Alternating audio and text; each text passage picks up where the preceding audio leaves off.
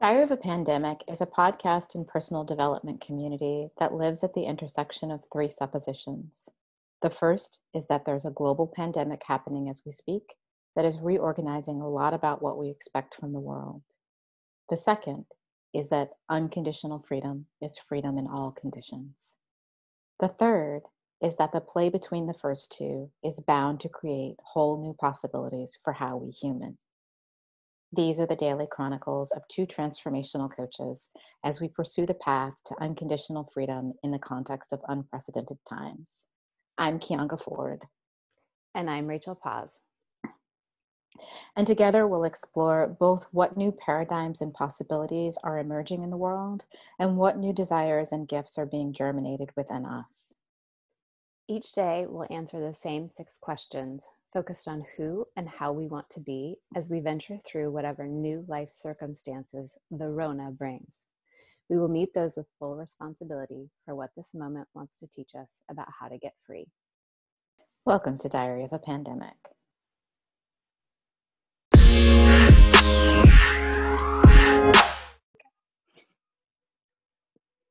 Hello, hello. Oh, hello been a long time, like 10 years since we did this last.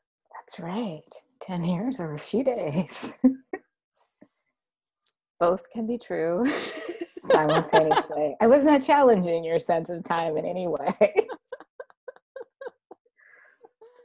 oh my goodness. Wow. So I'm just going to dive in because the first question feels very organic. What's the thing you feel like people need to hear right now? Mm. Um, assume you're part of the problem.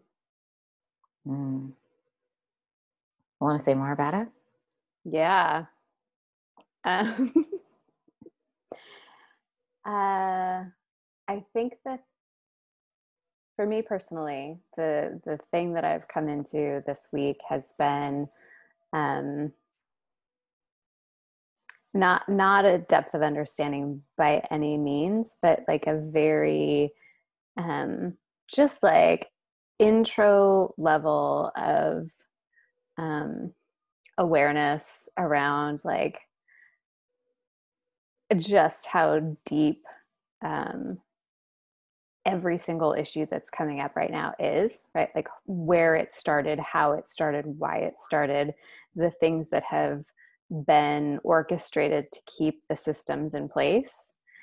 Um, so much so that I think that very few of us have any idea how deeply we're being we're being or have been manipulated, and therefore how deeply we are contributing to the problem, um, whether we think we are or not. And so for me, it's been like assuming that like energetically energetically if like if energy is not present to hold a system in place the system won't stand. And so the thing that i've been looking at this week and encouraging other people to look at this week is that somewhere the energies that allow these systems to continue and um, continue to exist i'm carrying some energies for. So i need to find what those energies are and root them out. And like i need to assume that i'm contributing to the upholding of the system in some way Mm. I get it. Which is, you know, I'm sure we'll talk about this too, but like, it's, um, nobody wants to be like, oh, yes, of course I'm doing this thing very unconsciously to all of these people to, to like, of course I'm contributing to this world that like I'm not actually enjoying right now, right? Like that's the, it's the one of the fun things about shadow work, right? Is like you get to start to have some awareness of something that you haven't been aware of before. Um, so it's not an easy process and it's not necessarily even easy to acknowledge or admit, but I think it's really important that that's where we start. Yeah, I mean, this has been like something that sat with me for a long time. Um, I think my first trip to South Africa in my teens, before the official uh, end of apartheid, was um, a time where I understood that the great majority of history's atrocities are not just um, acts committed by perpetrators, right? It's the collusion of all the people who are not directly perpetrators mm-hmm. that sort of uh, makes the the depth of impact, the uh, sort of enormity of the terror possible. Mm-hmm. Right. Mm-hmm. mm-hmm. Same with the Holocaust. I've been kind of fascinated with with that, like how not just you know I started studying the Holocaust when I was a kid, you know, just everyday pastime, just for fun. totally. When I was in junior high school, I spent my weekends at the Holocaust uh, Library here in Central Florida, and uh, really so trying much. to. Oh, say that again. that explains so much, doesn't it? Though, doesn't it? just in the archives trying to understand how people can perpetrate violence against other people. Especially like, you know, I'm growing up as a little black kid in America. For me, white on white violence was quite inconceivable. Mm. I didn't even understand how they could tell each other apart, like how they could recognize each other. And later I spent some time in Germany and was like, oh, this looks very different phenotypically right mm-hmm. in a different context whereas like america is so much more genetically varied in all ways it's not such a clear like a side b side so mm, mm-hmm. in a place like germany it's like oh no this is visually apparent in many cases oh, interesting but i didn't have that frame as a kid and so i was just trying to understand like how does this happen? How do people kind of like turn against themselves in this way? I think in in the way that the rwandan genocide is uh, quite hard to wrap our heads around from the perspective of the us mm. right? That there are people that from our perspective look and seem apparently alike whereas if you get a little further into um, sort of the the local schematic you can see the ethnic differences right? But you have to know a little more um, about that sort of on the ground taxonomy. Anyway, I digress. It was, it just reminded me how long I've been trying to understand like how atrocity is perpetrated, mm. right? And, and, that it was that moment in my teens where I was like, oh, it's not about the perpetrator, it's about all of the collusion that supports the system around the violence. Mm. Right? Mm-hmm. A lot of people have to be willing to benefit from an unfair system in order for the system to continue. It's very insightful for a teenager. well, why didn't you tell me sooner?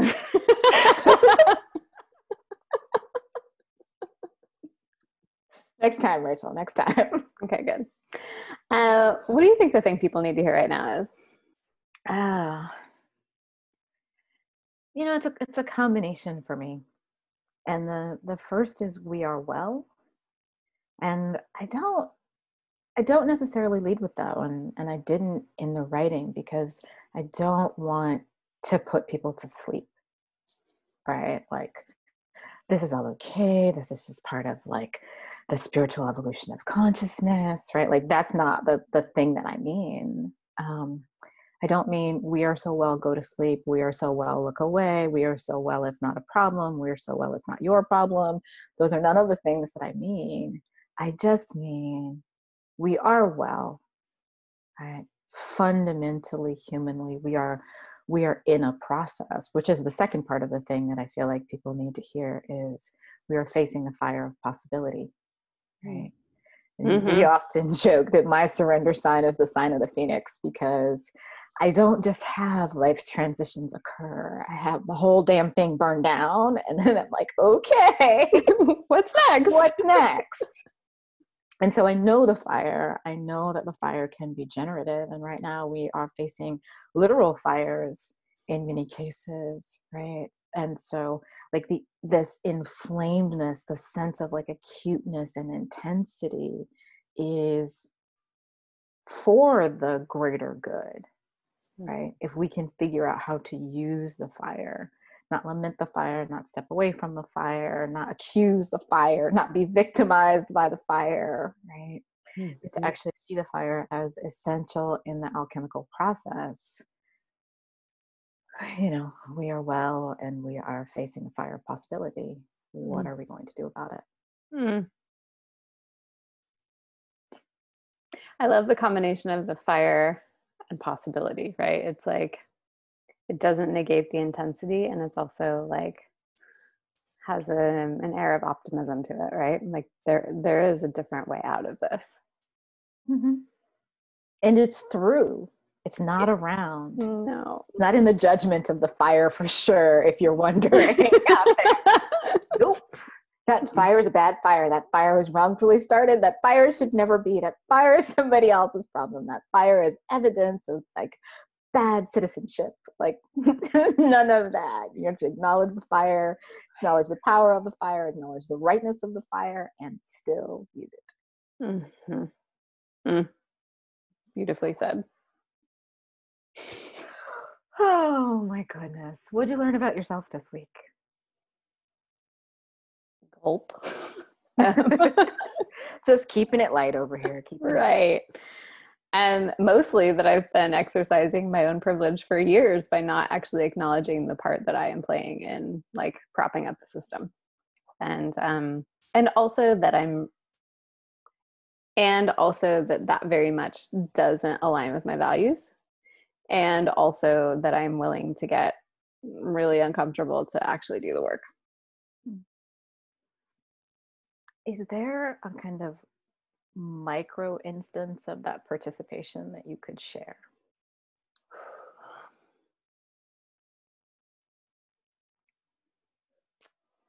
It's a really good question. Um,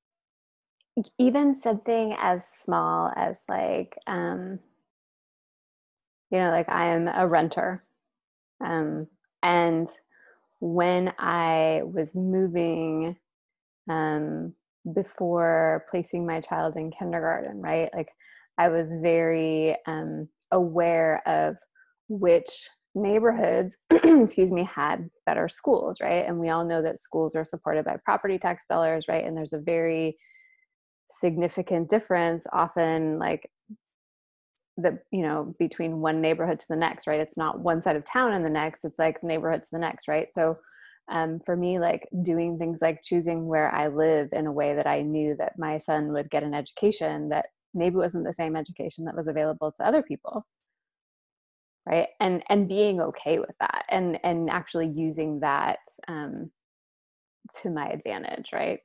Mm-hmm. using that um, um, yeah you, using that in a way without acknowledging like that i was both able to and that there was an unfair system that i was able to benefit from.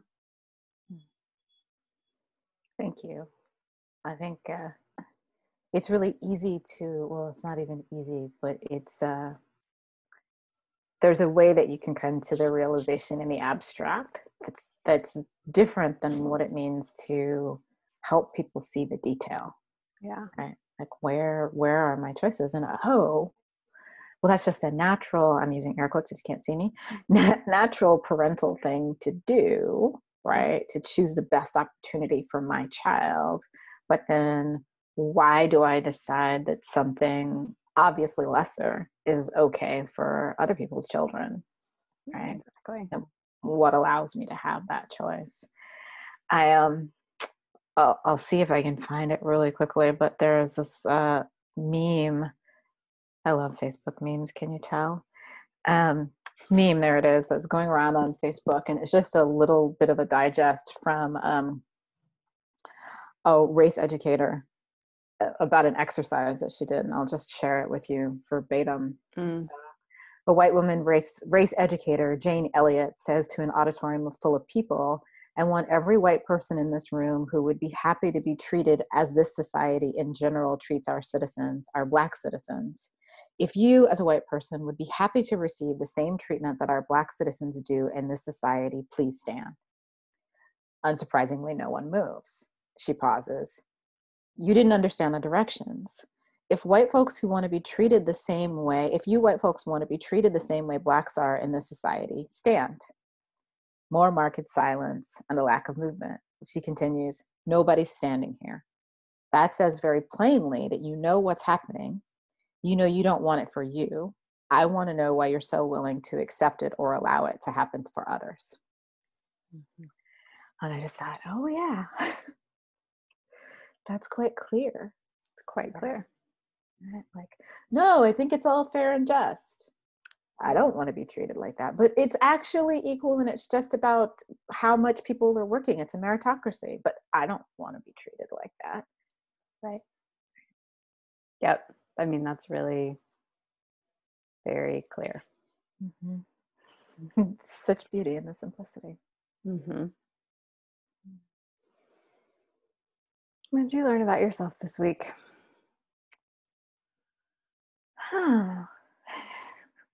it's always complex. Um, one of the things that I learned is when I don't waver, I can move things very quickly. So on Sunday, as curfew was announced in the area where I was, I just thought, I'm not, it's not in in my body in this moment um, to want to be in physical protest that that's not something that's been calling to me but there is a way that i have a lot to say. And so my ability to mobilize kind of came together with an acknowledgement of my specific skills and my specific um, points of contribution. And so i held a day long set of conversations on black masculinity where um, and those if anybody is interested are available on my facebook page which is love and freedom education. Um, but you know it was just a very subtle set of conversations where black men mostly black men got to talk about what what the intersection of blackness and masculinity has meant for them what their own experiences have been like um, inside of um, institutionally sanctioned violence, right? Discrimination, and to go deeper into just the intimacy of personal and lived experience. And they all talked about needing, feeling that they needed to comport their bodies differently to become these sort of like friendly man masks, right? And there was just a way that the kind of conversation that emerged needed quiet, it needed calm, it needed those qualities that I am able to bring in turbulence. Um, those were not the kinds of insights that would have emerged in protest, right? So there are many languages, and the thing that I learned was to really stay on mine, right? Like stay in the language in which my voice speaks the loudest. Hmm. what is something that you observed out there that you want to talk more about? I mean, this list could have been really long, right? I I I saw a lot of things for the first time this week. Mm. Um, but, you know, I think one of the ones that really um, stood out to me, I think for a number of reasons, right? When I like, um, when I, um, I believe that law enforcement is one of the most problematic places where the system works against black people. I don't think it's the only system that is broken and or contributing to systemic racism but it's a pretty significant one. And um and as i was watching the protests go down right and people's right to assemble and people's right to free speech and um, and seeing some of the things that seeing some of the tactics that police employed um, during those protests was pretty horrifying. But also their like the energetic right of which they were employed um, i think was even more shocking right so i learned about this concept called kettling which is from um, it's it's it's a military um, strategy right which theoretically police if, if there's a protest right theoretically police are trying to keep the crowd safe right um, trying to make sure that other problems don't arise and so and that they're and that protesters are able to do that safely. And so when i think about um, a, a, a situation in which police would need to intervene right the thing that occurs to me is their um, like their ultimate goal being dispersal right? You you want to break up the crowd so that the problems you know don't occur. Um, and so this concept of kettling essentially is where um, instead of moving protesters to a um, in a way that they can disperse um, the crowds, it's actually a way of encircling the crowd, uh, basically trapping them, like surrounding a perimeter of a space and then enclosing the space so that the the group gets more and more congested, um, and there's less and less space to move in. Basically, so the police can beat the shit out of them until they're able to be arrested right? So it's very much a retaliation sort of technique. Um, and I heard about this happening in DC over the weekend, I think it was. Um, and, you know, one of the beautiful things that came out of the story that I was reading was there was a man, you know, several neighbors were watching this take place. Um, mm-hmm. and there was a man in particular there were a number of neighbors that did this but this man in particular opened his home and let like 70 protesters basically spend the night in his house that he didn't know. And he mm. you know like and and the cops actually were like trying to come onto his property and trying to declare that it was safe for for the protesters to pass. And they were essentially all just camped outside all night long waiting to arrest these people. And somewhere in that story it's like we've really missed the point. Like cops have really missed the point of what protest is, what um, what is available to citizens, you know, what is covered under our rights, and like there are levels of anger about it, right? The energetic that comes with like, uh, I, I want to hurt people, right? I want to I want to make people pay for their actions, and I'm going to sit here to make sure that they pay right? Like there's something about that that just feels fundamentally off to me. Mm. you think? You know? Well maybe stating the obvious today but it's okay it's okay. There's a little little bit of sarcasm there. But it um it makes me think of a couple of things. And the first of those things i guess i'll go with the sort of larger tonal um, backdrop for this conversation is we're still navigating a global pandemic. So police are deciding to corral people more tightly together. Right? What what does that say about a commitment to public safety just at the level of COVID-19? Right? Right. To move against strategies which are normally meant for dispersal, right? To go against everything we know about standing six feet apart and wearing masks to force a crowd of people who don't know each other together. Mm-hmm.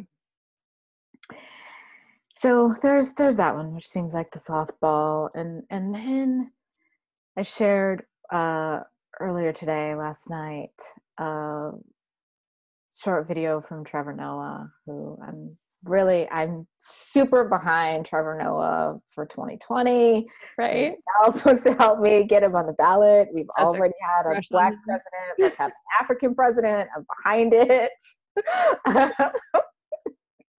He's south african. He has so many insights about the situation. Um, and it's it's interesting of all of the things that are going viral that are getting liked that are getting shared rapidly this one is not moving as quickly as it should for the level of insight that it offers and he's basically like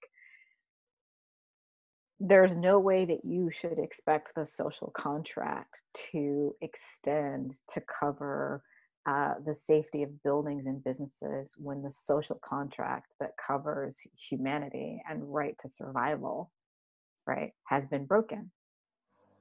The the agreements don't stay in place mm-hmm. when they're already broken. It's like in, in any contract, it's like, you know, if any of the parts of this contract are severed, the whole contract is rendered null and void.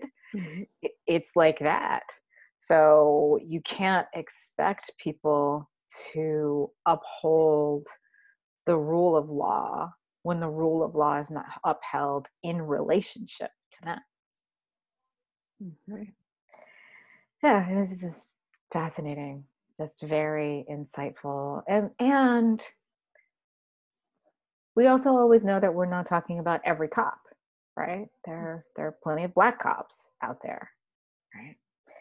Um, but there is a way that built into the institution and oh i'm not even sure i've been listening to so much recently just before this i listened to uh, president obama's address um, and someone very recently was talking about i believe it was one of the the younger experts in his panel um, was talking about the origin of our current police department coming from slave catching. Mm. Right. Hmm. And I, I haven't seen enough of that to be able to go deeply into it, but wow, that would that would say a lot, right? Mm. Around what's the ethos on what thing is this thing built? It's kind of like the conversations that we're having around these systems are not failing these systems were designed with this in mind right like i said a couple of weeks ago i was sharing um, some insight from a friend who was saying who's a doctor who was saying our hospitals are not failing they were never meant to serve the masses they were meant to serve the elite who had the money to support them mm-hmm. right you know, very similarly, I came through the university system, both as a student, obviously, and then as a professor. I came through cultural institutions as a fine artist. And, you know, now those institutions are struggling with diversity and, and wanting to have more diverse student bodies, but they were never intended to be populist locations, right? They were created with they were created for the elite with a sense of separation and distinction in mind mm-hmm. right they were never meant to be democratic um, and so how do we begin to reconceive those reconceive new systems right because there's something about the reformation of systems that never had these intentions that can't necessarily hold uh, the the values and objectives that we want to move forward with from here. Mm-hmm. Mm-hmm. You know, there was a council member on that conversation with President Obama, council member from Minneapolis, who was doing some visioning around um, a state without police, right, and sort of community-based public safety, and it was just so fascinating to for me to stretch my mind into a place that I have never considered, right? Like, what would that look like?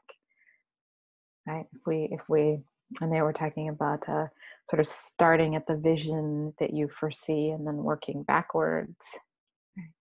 Mm-hmm. What would have to change? What policies would need to be in place? What support would need to be in place to make that a possibility? Mm-hmm. Mm-hmm. What's something you observed that you want to talk about? Oh goodness, I don't know that I can talk about it in the time we have allowed.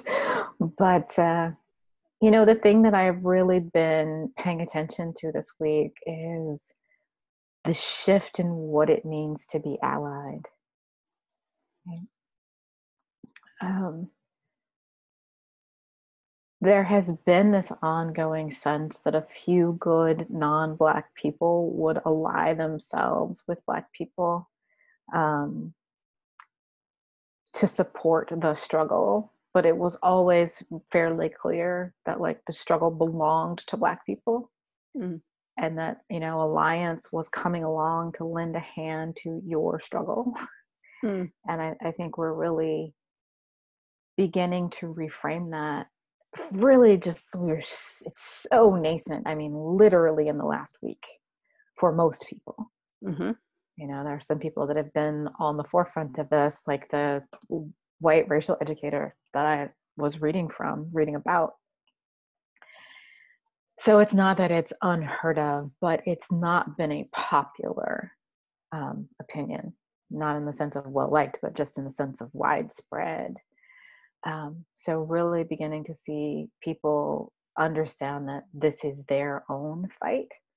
And if they want to be in it, if they choose to be in it, they need to be in it on their own feet, hmm. not asking, oh, how can we support this thing that belongs to someone else?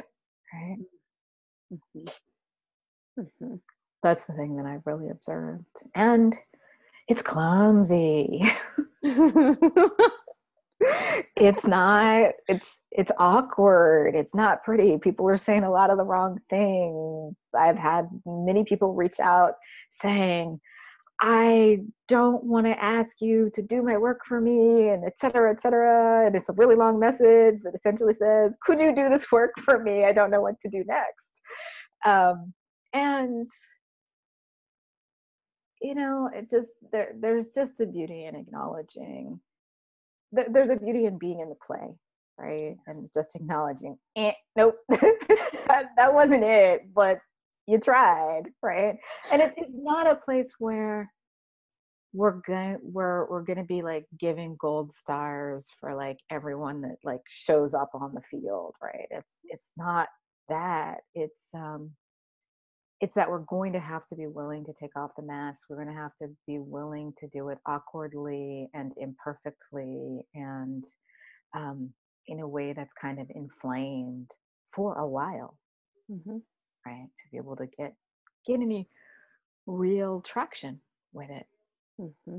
So it's it's nice to see some of the awkward, clumsy conversations starting to happen. Yeah, well, I was going to say, you know, we've been friends for years, right? And race has come up very subtly, probably a handful of times in our relationship prior to the last month, right? I don't know.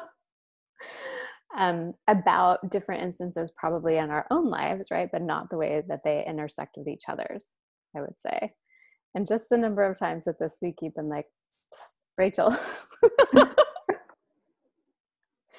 it's been really i mean I'm, I'm not gonna lie like it's not the most comfortable thing in the world right and it's not and it's also like i so appreciate the depth of relationship that you and i already have that we can be in this together but i can only imagine people who have relationships that are not built on the same foundations that you and I have and like how that's going and how that must feel, right? But it takes it's going to take I think it's going to take a lot of willingness on both sides.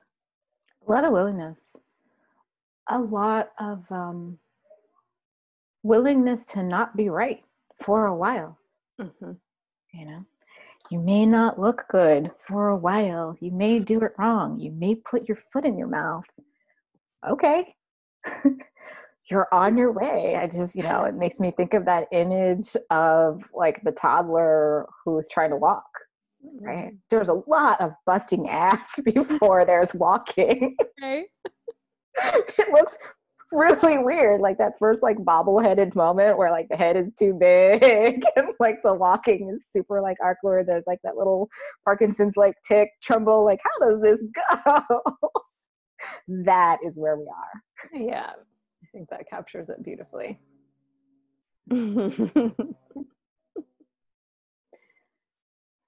well, we haven't made it through all of our questions, but it feels like maybe that's the place to leave it for today.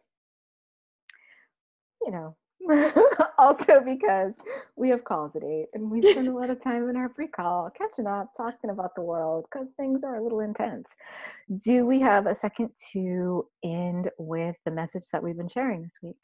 Of course. that's the place to go. I like it. And the message that i've been sharing this week is that um, none of what's happening right now is a distraction from our real lives. It's the path to the lives that we've all been wanting to create. Yes. My message is listen first. If you're not sure what to do, if you don't know how to take action, listen first. Mm. Beautiful. Awesome. It's always a pleasure. Likewise. See you soon. We'll see you soon, very soon, like tomorrow. Right. There's that.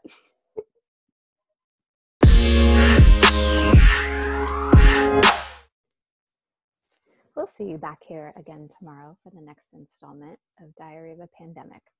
If you want to connect with us about working together, joining us live on the podcast to share your own answers, participating in the free community as you document your own journey, or really anything else, drop us an email at becomingfreehumans at gmail.com or through the messaging function of whatever app you're on to listen.